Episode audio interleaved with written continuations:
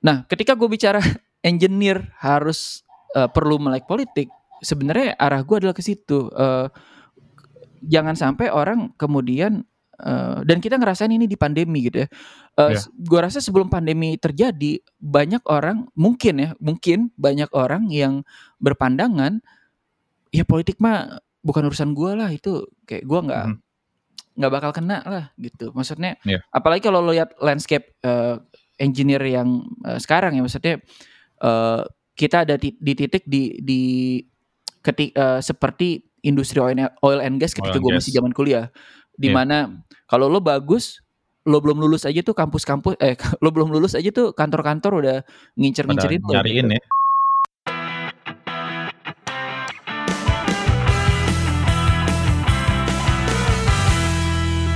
Oke, podcast ngobrolin startup dan teknologi bareng gue Imbre dan kali ini kita kedatangan Iqbal Farabi, salah satu senior gue dan kita akan ngobrolin tentang politik hari ini dan topiknya adalah tentang kenapa engineer itu harus ngomongin politik, uh, terutama di kondisi-kondisi seperti sekarang. Kenapa?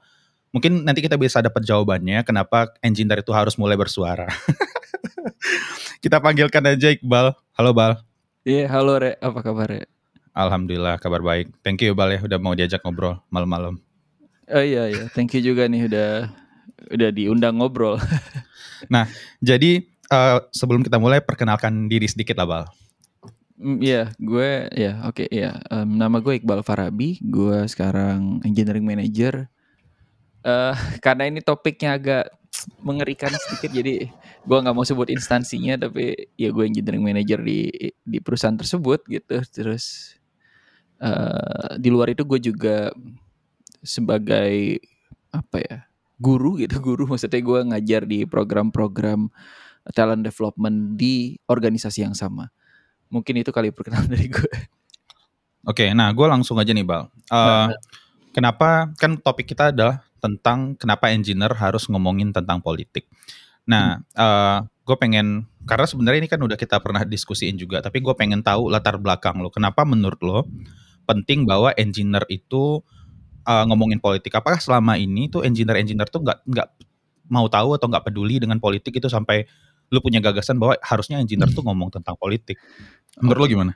Nah, sebenarnya ini kali ya kalau boleh gue tarik sedikit, sebenarnya gue lebih ke arah di titik ini gue uh, mungkin uh, sebelum bicara tapi uh, perlu ke kenapa engineer perlu melek politik.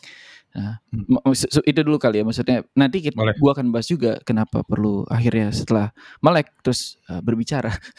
anyway, ya. Uh, ini tapi agak panjang. Lo tahu kan gue suka ngalor ngidul gitu kalau ngomong nggak apa-apa. Gak apa. Ntar gue kalau lo ngalor ngidul gue potong-potong aja. ya udah. Uh, Oke, okay. jadi uh, gini re. Jadi kalau singkatnya karena gue percaya bahwa politik itu menentukan jam berapa lo bangun pagi. Nah itu singkatnya hmm. gitu. Ada, ada ada versi panjangnya. Oke. Okay. ada versi panjangnya. Jadi ini panjang nih versi panjang panjang benar. Jadi uh, pas bulan Janu Februari 2019 gue punya kesempatan gitu ya alhamdulillah gue diberi kesempatan untuk pindah ke sebuah kota di uh, Melbourne di Australia gitu ya. Dan kalau orang nanya gue apa uh, apa pengalaman paling berkesan ketika gue pindah ke Melbourne sama gue. Jadi gue tinggal satu setengah tahun di sana.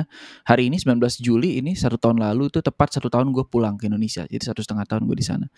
Ya. Jadi kalau orang tanya apa apa uh, yang paling berkesan dari pengalaman gue tinggal di Melbourne, maka gue selalu jawab uh, ya di sana gue bisa uh, nganterin anak gue setiap pagi dan sore uh, ngantar dan ngejemput anak gue ke sekolah jalan kaki ke sekolahnya dia gitu. Dan mm-hmm. terus uh, kalau misalnya apa ya uh, kalau kita karena pengalaman ini nggak pernah gue alami baik sebagai anak maupun sebagai ayah gitu sebelum ke sana. Terus kan hmm. ah apa berarti orang tua gue jahat? gitu. Maksudnya waktu kecil gue nggak pernah diantarin ke sekolah. Enggak tapi gue dulu diantarin ke sekolah uh, sekolah itu gue harus naik uh, kendaraan umum. Ya jadi uh, gue sekolah dulu di SD Muhammadiyah 24 Romangun.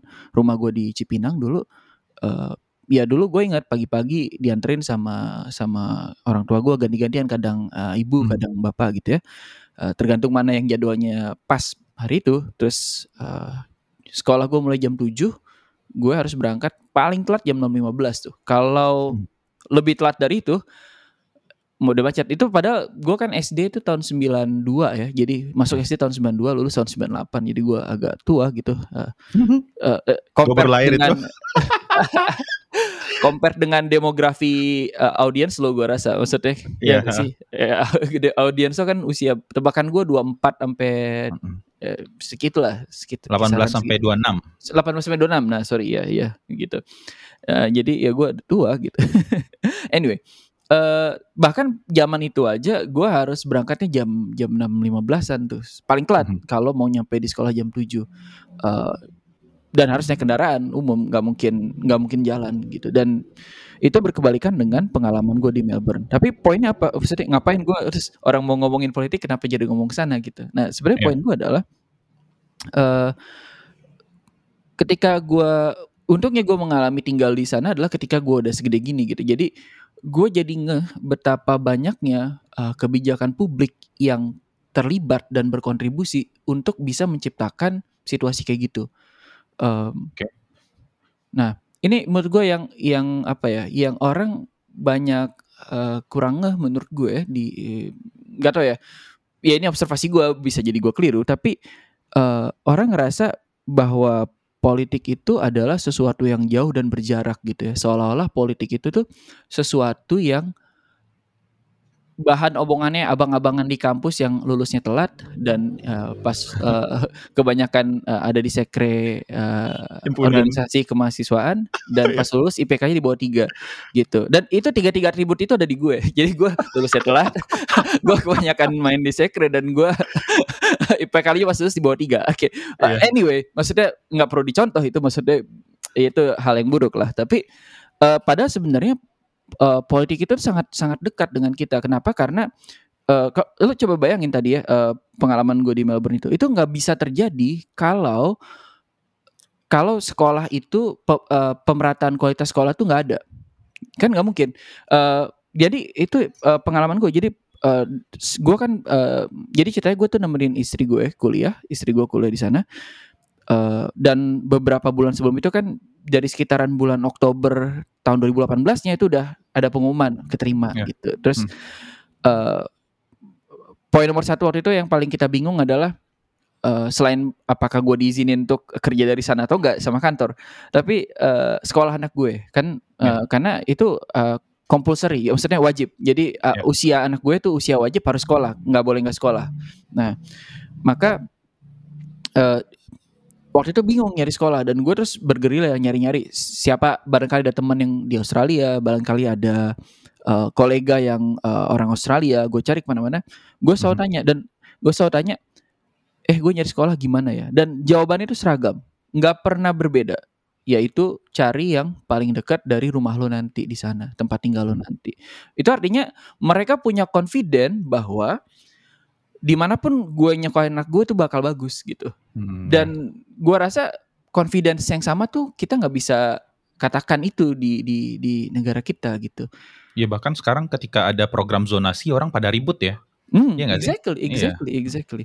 Nah, makanya jadi eh, dan bisa sampai ke sana ya tentu eh, bisa sampai sekolahnya kualitasnya merata gitu ya tentu itu adalah hasil dari eh, policy yang dibuat oleh politisi gitu. Dan eh, dan Australia selain cerita anekdotal tadi Australia punya angka yang bisa mereka banggakan menurut eh, ini ada nanti nanti gue bisa share linknya ke lo yang gue Mhm. mau ngomongin di sini barangkali nanti bisa lo pop up pop upin mungkin kalau lo Ya, taruh di bisa. YouTube Eh, menurut hum apa education indexnya dari UNDP eh, Australia itu nomor 6 itu per tahun berapa ya? Tahun 2000 Di dunia? di dunia. Nomor 6 di dunia. Per tahun 2000 gue lupa 2018 apa pokoknya dekat-dekat lah maksudnya kayak paling ta- du- antara 2016 atau 2018 nggak maksudnya nggak terlalu jauh. Ya. Eh, PISA ranking juga respectable lah. Buk- bukan top 10 tapi respectable. Eh, reading dia nomor 16 eh mathnya agak kurang dia nomor 20-an berapa gitu Eh, science nomor 17 respectable. Dalam artian dengan sekolahnya yang kayak gitu yang benar-benar kayak orang-orang semua pada pede bahwa lu sekolahin anak lu aja di mana di yang paling deket. Sekolahnya berkualitas tapi. Bukan sekolah yang ya paling dekat aja tapi terus nggak berkualitas nggak berkualitas yeah. gitu. Itu satu hal.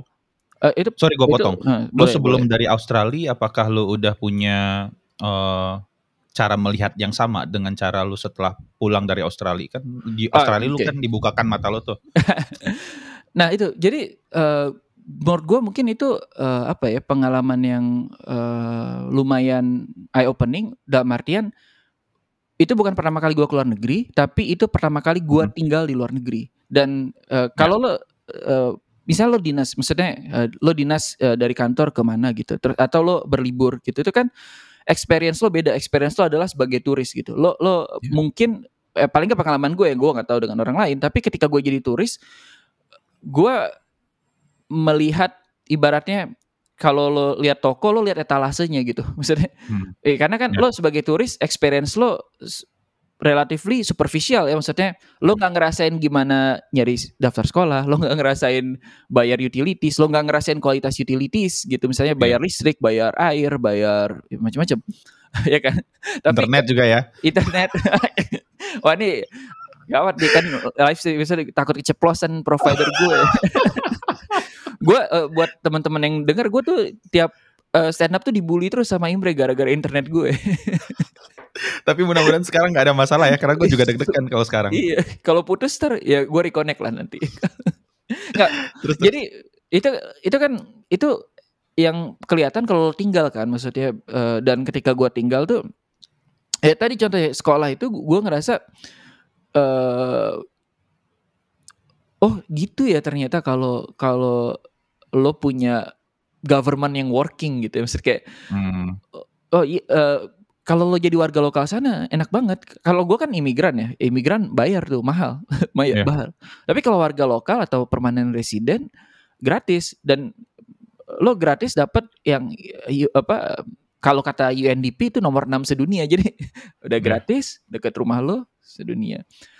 Uh, eh, gue mau semoga nggak terlalu melebar tapi uh, satu contoh lagi kenapa bisa sampai ke situ polisinya apa maksudnya kenapa situasi itu bisa tercipta polisi lain yang mau gue singgung adalah upah guru jadi hmm. uh, di lo nggak bisa dong punya sekolah bagus fasilitasnya oke keren sekolahnya luas gede eh, nggak uh, ada gurunya itu kan ya yeah.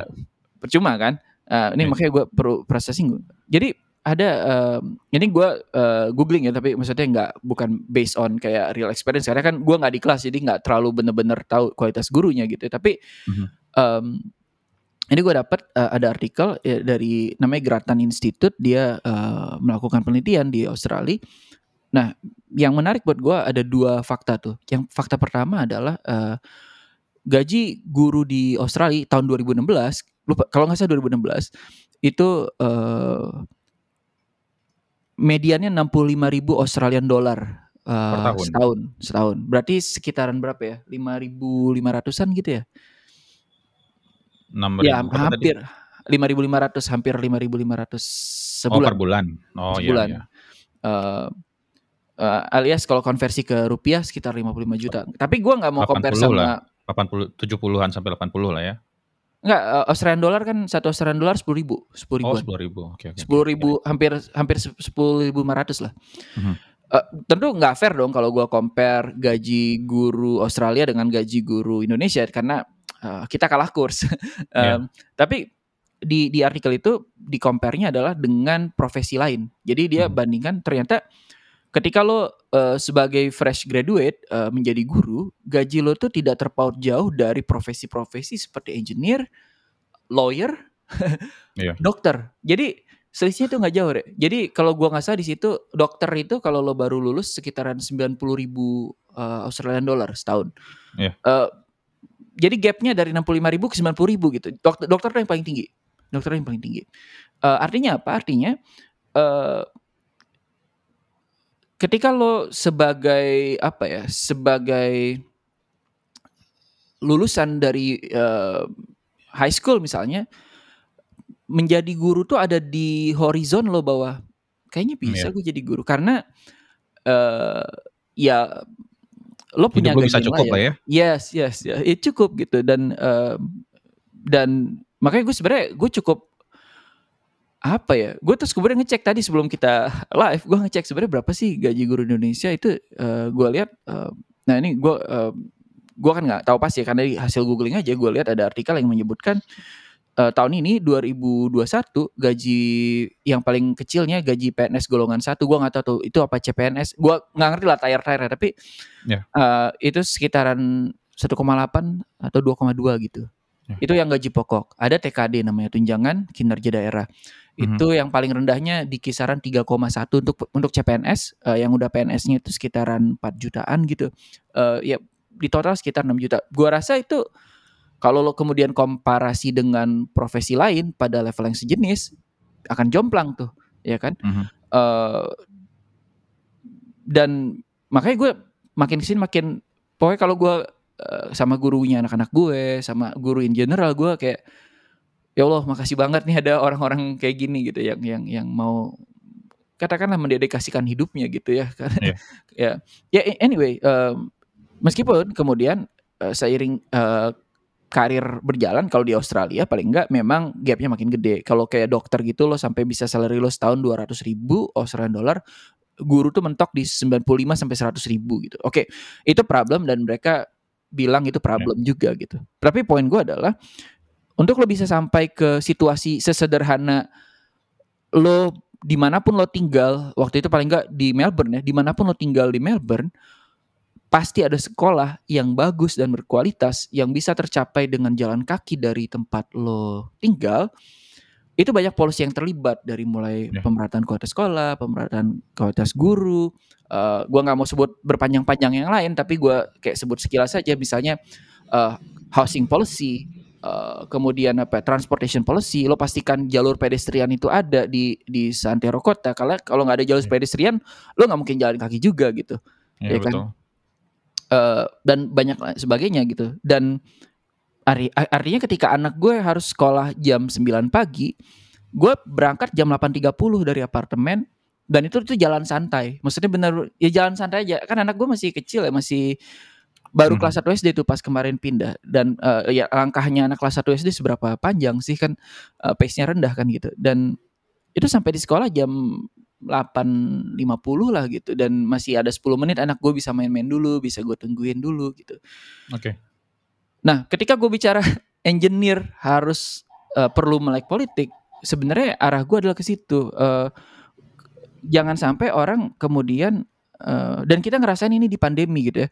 Eh, Iya. Gue rasa sebelum pandemi terjadi banyak orang mungkin ya mungkin banyak orang yang berpandangan ya politik mah bukan urusan gue lah itu kayak gue nggak Mhm. nggak bakal kena lah gitu. Maksudnya Iya. apalagi kalau lo lihat landscape eh, engineer yang eh, sekarang ya maksudnya eh, kita ada di, di titik di di ketik eh, seperti industri oil, and gas ketika gue masih zaman kuliah di Iya. mana kalau lo bagus lo belum lulus aja tuh kampus-kampus eh lo belum lulus aja tuh kantor-kantor udah ngincer-ngincerin lo nyariin gitu. ya. Iya. Uh, salary-nya relatively lebih besar dibandingkan um, peer lo gitu maksudnya ketika lo lulus Mhm. gua nggak tahu kayaknya sih sekarang dibandingin peer relatively lebih tinggi lah ya uh, software engineer ya. Zaman gua dulu ya enggak maksudnya Iya. iya. Sedih juga lah ya. sedih, ya sedih lah zaman dulu. Eh, anyway. Nggak jadi gua khawatir uh, kenapa gua merasa uh, gua perlu menyuarakan ini? Karena gua khawatir dengan kenyamanan itu uh, yang terjadi adalah uh, kita jadi sekelompok orang yang detach dari reality karena ngerasa kayak ya udahlah pemerintah mau ngapain apa juga gua nggak terdampak gitu Hmm. Nah, pandemi ini yang ngehantem kita gitu. Karena tiba-tiba no matter how much you make in a month gitu.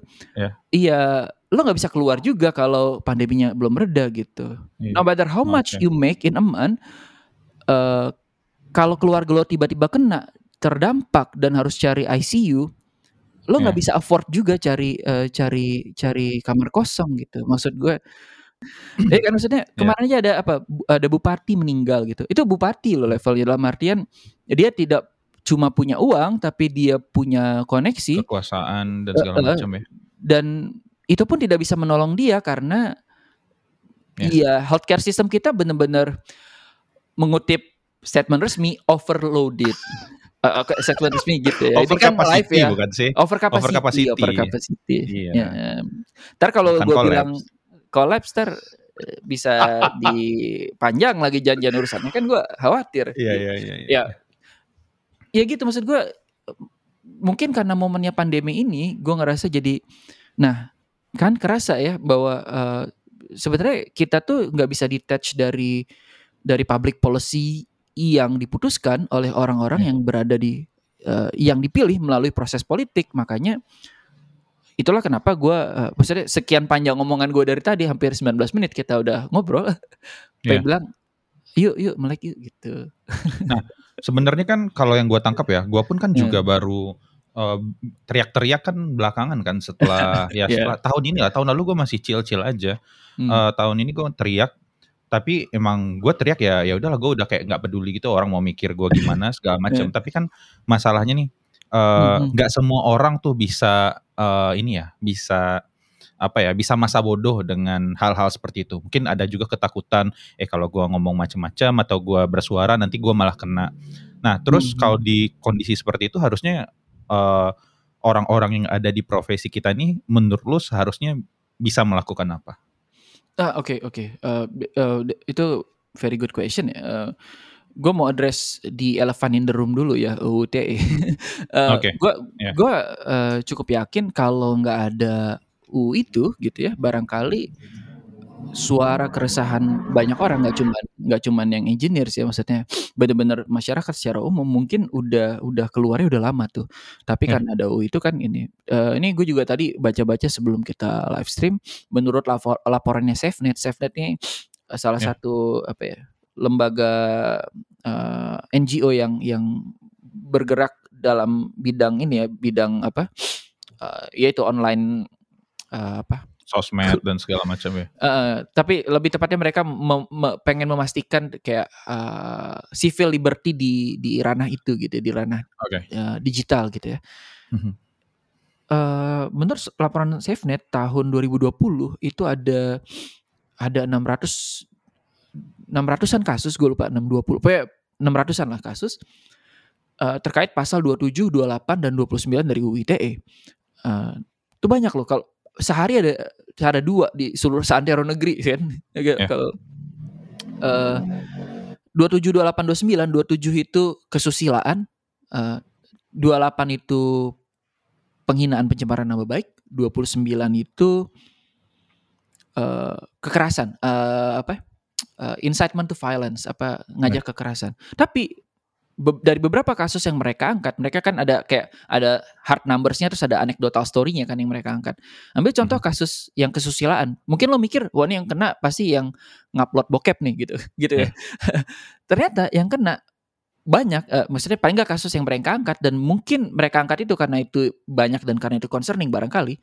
Ya, ada ada Hmm. kasus satu orang eh, di mana dia di harass sebenarnya apa di di eh, seksual eh, dia adalah korban dari seksual harassment dari bosnya. Nah, karena dia udah kesel, sering di jadi kalau nggak salah gue di telepon teleponin terus diomong-omongin yang mesum gitu, dia rekam buat bukti Oh, bahwa oh, iya, nih gue tahu nih. tahu kan lo nih kasusnya Iya, iya. terus dia rekam nah buktinya itu buat bukti dan dia laporin si yang nge-harass dia Dan malah Tapi- jadi serang balik kan waktu itu. yes malah dia kena UITE karena merekam dan menyebarkan hal yang asusila gitu itu kan lo kalau lo kalau lihat apa ya oke lah kita buta hukum tapi dalam pandangan awam itu kayak aneh gitu kan kayak Iya, iya. What gitu terus Pertanyaannya Terus, kita sebagai orang biasa bisa berlindung dengan apa lagi kalau seandainya bahkan barang bukti pun bisa dipakai buat menyerang balik kita kan ya nggak sih? Yes, yes gitu. Dan eh dan yang ngeri itu kan contohnya 27. Tapi gua nggak perlu gua mau bahas 28 29. Ah, Sebenarnya ada kasus yang bizar-bizar juga yang yang kayak lo kalau hah masa sih yang kayak gini kena.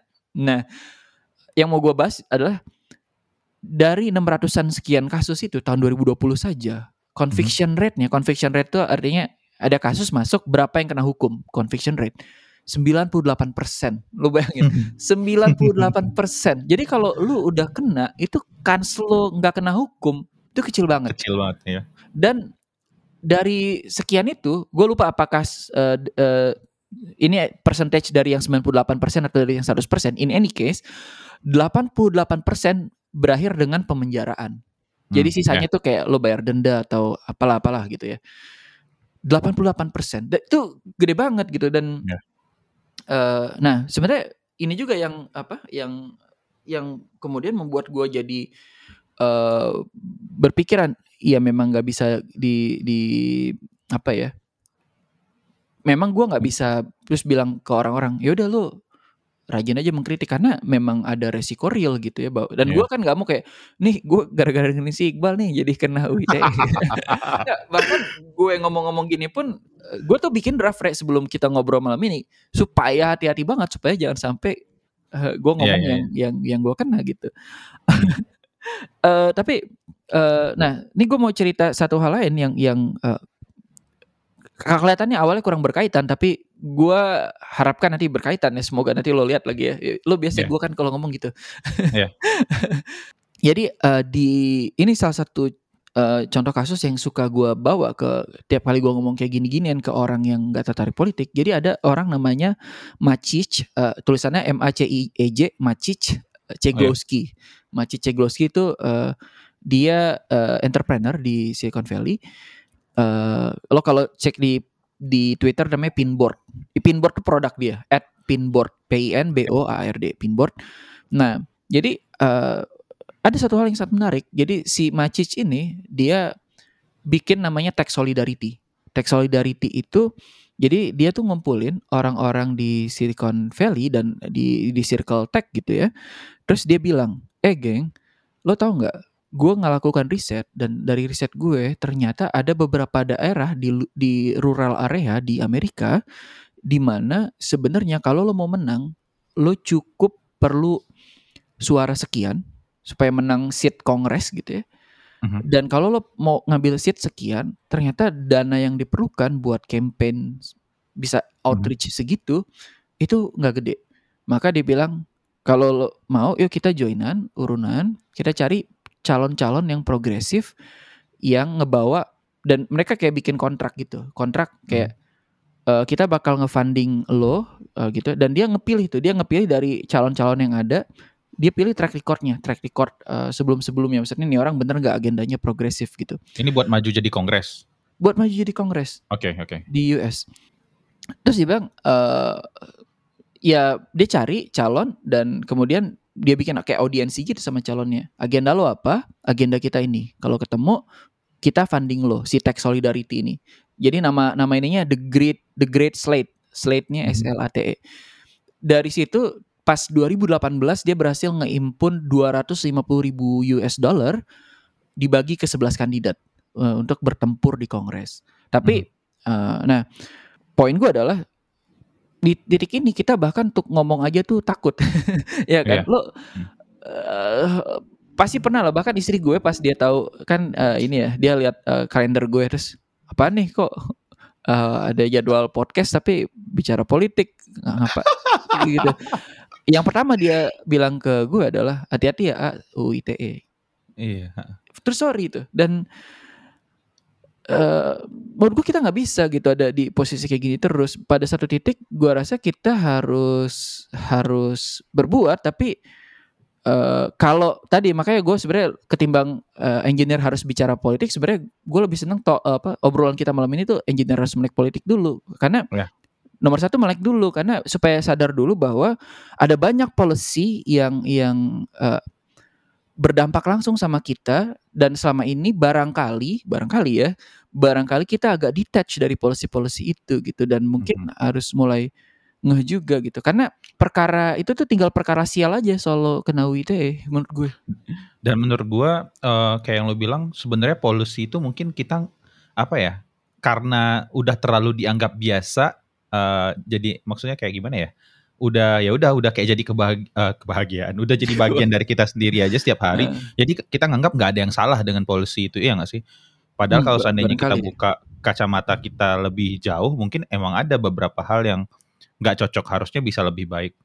Eh, kalau gue ngelihatnya kayak gitu sih, bener sih. Gue baru bisa connecting the dot setelah tadi lo bilang kayak, oh ternyata untuk sekolah pun emang bener ada policy tentang apa sih tadi uh, aksesibilitas kayak jalan, transportasi dan lain-lain. Karena tiba-tiba tadi gue keinget bahwa orang tuh di de, di pedesaan ada yang pergi sekolah tuh harus nyebrangin jembatan, tapi jembatannya cuma tali doang. Yes, yes. Kan, iya kan, kan ya. Dan itu mungkin yang nggak kita rasakan kalau seandainya ya lo biasa hidup di perkotaan ya mungkin lo udah ada angkot dan segala macam. Terus kalau tadi nih bang, mm-hmm. ada UU ITE. Terus ada nggak sih menurut lo hal minimal yang bisa kita lakukan? Maksudnya kan kalau kayak bersuara-bersuara kayak gini doang, misalkan gue suka bacot juga nih di Twitter, gue suka yeah. marah-marah nggak jelas. Mm-hmm. Apakah sebenarnya ada yang bisa ngaruh gitu? Karena kan profesi kita mm. ini kan sebenarnya nggak terlalu ini ya, nggak terlalu uh, im, bukan impactful ya, bukan nggak terlalu masih jauh lah dari gimana gimana sih seorang software engineer bisa merubah policy gitu loh. Bisa hmm. tiba-tiba kita bilang oh harusnya gaji guru tuh tinggi kan. Gue gue sih nggak kebayang ya pribadi, tapi dengan profesi kita menurut lo apa yang sebenarnya hal kecil tapi mungkin bisa impactful? Nah ini gue juga ya semoga ini ya nyambung ya dengan apa yang katanya. Kalau menurut gue ada dua hal sih. Yang pertama adalah uh, dan nggak tahu nggak tahu dua nggak tahu tiga ya coba kita lihat yang hmm. pertama menurut gue uh, nomor satu kalau kita beneran mau bergerak ke arah sana gitu ya ke ke arah gimana caranya supaya kita bisa berdampak terhadap policy yang mempengaruhi kita maka nomor satu menurut gue yang perlu adalah uh, ngelepas ini dulu sih ngelepas fanboyism dulu gitu kenapa karena menurut gue uh, menurut gue uh, ketika ketika apa ya ketika kepedulian terhadap policy itu nggak ada gitu ya absen gitu dia hmm. in absence of uh, apa uh, kepedulian kita terhadap policy uh, yang mengisi kekosongan itu adalah fan fanboyism bahwa oh uh, ini junjungan gue gitu dan uh, oh. akhirnya nggak uh, terjadi diskursus tentang policy gitu yang terjadi adalah uh, lo nyerang junjungan gue maka lo kadrun, lo nyerang junjungan gue maka lo cebong gitu. Dan ya, ya, ya. dan itu mematikan diskursus sama sekali tentang policy karena kan sebenarnya siapa pun orangnya pasti dia pernah berbuat hal yang benar dan ya. hal itu harus kita kita apresiasi. Apresiasi dan pasti dia pernah berbuat hal yang salah. Dan untuk hal itu dia harus kita tuntut akuntabilitasnya. Nah makanya sebenarnya gue pengen ke sini kenapa? Karena ini juga mungkin tadi nyambung sama soal UITE kalau lo arahnya ke sini mungkin lo akan lebih selamat gitu. Hmm. karena lo menuntut sebenarnya lo menuntut akuntabilitas gitu. Lo bukan yeah, yeah, yeah. bukan ngata-ngatain eh si Anu bla bla bla bla bla gitu. Jadi mungkin lebih selamat kalau kalau lo konteksnya UIT ya. Karena iya, dan belakangan gue mencoba ketika kan gue sebelumnya lama gembok akun ya sekarang gue buka yeah. Uh, gue coba ngeframingnya ke situ jadinya ketimbang gue gue kayak venting anger gitu ya. kadang-kadang masih terjadi tapi ketimbang ke situ gue coba kayak uh, ya ambil contoh misalnya uh, ya, kema uh, ya kemarin lah yang baru-baru ini lah ada orang yang bilang RS itu nggak nggak nggak kolaps gitu yang gue yeah. frame adalah gue mempertanyakan loh ternyata ada ya yang beranggapan bahwa RS kolaps itu healthcare system collapsing itu itu RS-nya harus ambruk fisiknya bukan bukan overloaded kapasitinya gitu kan. Yeah, nah, yeah. Dan menurut gue itu safe ya. Meskipun sebenarnya kalau orangnya rese bisa aja gue tetap di dilaporin ke polisi itu masih ada kemungkinan tapi yeah. tapi menurut gue kayak iyalah masa lu beginian aja lu segitunya amat. ya anyway. Yeah, yeah, yeah itu satu jadi uh, hilangkan fanboyism dan uh, masuk ke diskursus tentang policy gitu bahwa kemudian lo mendukung atau tidak mendukung salah satu calon it is totally fine yang yang utama sebenarnya adalah lo tahu apa apa diskursus yang yang lo perjuangin gitu jadi lo lo tahu uh, oke okay, yang gue peduli adalah diskurs tentang ini uh, policy tentang ini ya gue ke arah sini gitu hmm. Itu nomor satu gitu ya. Dan ya, ya. kenapa? Karena menurut gue dengan kayak gini sebenarnya uh, lama-lama jadi diskursus yang uh, apa? Jadi pembicaraan yang lebih yang meluas gitu deh. Maksudnya kalau nggak kayak gitu, kayak lo kalau berbicara di uh, ada uh, esainya Paul Graham bagus sekali What You Can Say judulnya. Uh, uh, nanti gue juga share linknya ke lo itu bagus sekali karena kekurangannya dari lo lo tidak bisa membicarakan apa yang ada di kepala lo adalah lo nggak punya nggak punya tandem untuk bertukar pikiran tentang apa yang lebih Hmm. baik gitu. Ya ya ya. Karena, ya. karena kan lo bisa aja keliru kan, lo lo bisa aja seumur hidup lo beranggapan bahwa transportasi cara mengatasi kemacetan adalah dengan membuat eh, Menambah jalan. menambah jalan gitu. Ya, Padahal sebenarnya belum tentu ya. padahal sebenarnya belum tentu gitu. Iya. Contohnya gitu. Itu satu. Dan yang kedua sebenarnya, ya ini nggak tahu gue. eh gue berharap akhirnya dari dari dari situ sebenarnya, nah gue nggak tahu apakah gue muluk-muluk atau enggak. Eh, ini gue tuh khawatir ini eh, ada kekhawatiran dulu yaitu eh banyak dari bukan banyak. Gue khawatir barangkali sebagian dari kita beranggapan bahwa tech itu kayak silver bullet gitu. Kayak kayak peluru peluru perak gitu yang ya bisa bisa nyelesain semua masalah gitu. Eh, dan sebenarnya kan enggak gitu. Eh, maksudnya gue harap dengan ada diskursus gitu gitu akhirnya kita bisa menempatkan konteks apa menempatkan keahlian kita ekspertis kita pada konteks yang tepat gitu kayak ambil contoh uh, ambil contoh dalam pandemi ini gitu ya Uh, apakah nggak ada orang yang bisa bikin aplikasi tracing gua rasa any decent engineer L2 L3 di di di di, Di Indo.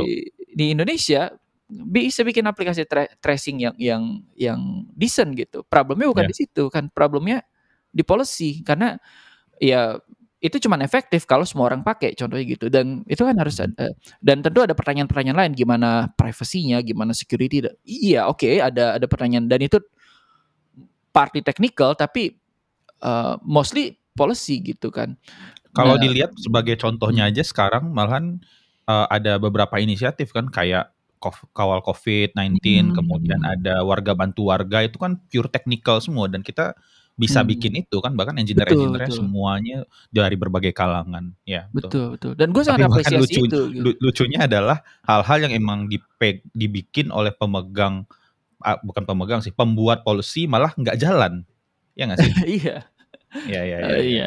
Iya gitu. Makanya sebenarnya jadi harapan gue adalah dengan kayak gitu, yaitu yang kedua tuh. Yang kedua adalah akhirnya kita makin kontekstual ketika kita kita mengkritisi dan barangkali eh, memberikan solusi. Karena kan lo mengkritik nggak harus ngasih solusi sebenarnya, tapi iya to, to, to the extent ketika lo uh, uh, kemudian lo bicara dengan orang yang bisa yang pegang policy karena kan mulai banyak teman-teman kita kan di di di lingkaran pemerintahan kan di berbagai tempat gitu dan akhirnya kita bisa bisa jadi paham konteks juga gitu itu yang kedua dan yang terakhir sebenarnya gue pribadi gue masih ngebayang-bayangin bisa nggak ya kita bikin yang kayak si teks solidarity-nya si Macic Ceglowski tadi gitu maksudnya Mm, ya. gue ambil contoh deh gue sebenarnya pengen banget gabung rame-rame sama siapa ngebiayain kampanye orang yang mau dengan tegas bilang dia mau eh, abolish UU ITE pasal-pasal yang uh, 2728 29 tadi gitu. Gue mau Iya. banget tuh nge- nge- nge-funding orang kayak gitu. Atau gue juga pengen nge-funding orang yang membatalkan eh, UU KPK yang kemarin di, di yang disahkan itu gitu. Dan itu itu itu concern gue ya maksudnya salah satu eh, Iya. concern gue. Dan kan nggak mungkin sendirian maksudnya ya Iya. terbatas kan dana pak. Tapi kalau rame-rame kan kalau rame-rame ya, Iya, iya, iya, iya, iya, iya, iya. ya begitu. Barangkali itu kali ya. Ya, ya, ya, menarik, menarik, menarik. Oke lah, sebelum kita semakin malam obrolan kita semakin berbahaya. Jadi eh, mudah-mudahan harapannya setelah ini orang eh, at least pengen kalau menurut gua untuk melek itu lu harus peduli dulu gak sih? Lu Hmm. harus punya eh, satu kegelisahan di eh, yang yang bisa ngebuka lu untuk pengen nyari Hmm. tahu at least dari sana kan baru lu jadi melek lu tahu lu kemudian lu oh ternyata kasusnya kayak gini kondisinya kayak gini Hmm. dan mudah-mudahan malam ini banyak eh, setelah orang nonton ini banyak yang jadi peduli lah paling nggak.